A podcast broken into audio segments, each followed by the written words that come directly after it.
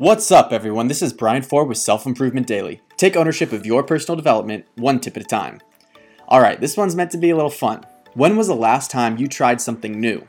It doesn't need to be huge, it could be as simple as going to a new restaurant, attending a new class, getting on a random phone call, or trying a different workout. A small disruption to your normal routine is highlighted in your mind as a focus point in your day and has the opportunity to radically shift your perception. Today's tip is to do something new just because. Last week, for no reason whatsoever, I decided to embark in a personal push up challenge. Basically, this means I found myself panting on the floor at work trying to knock out a few push ups at random times throughout the day. What's interesting is I've noticed that it served a little brain break from my normal work routine and refreshes my mind.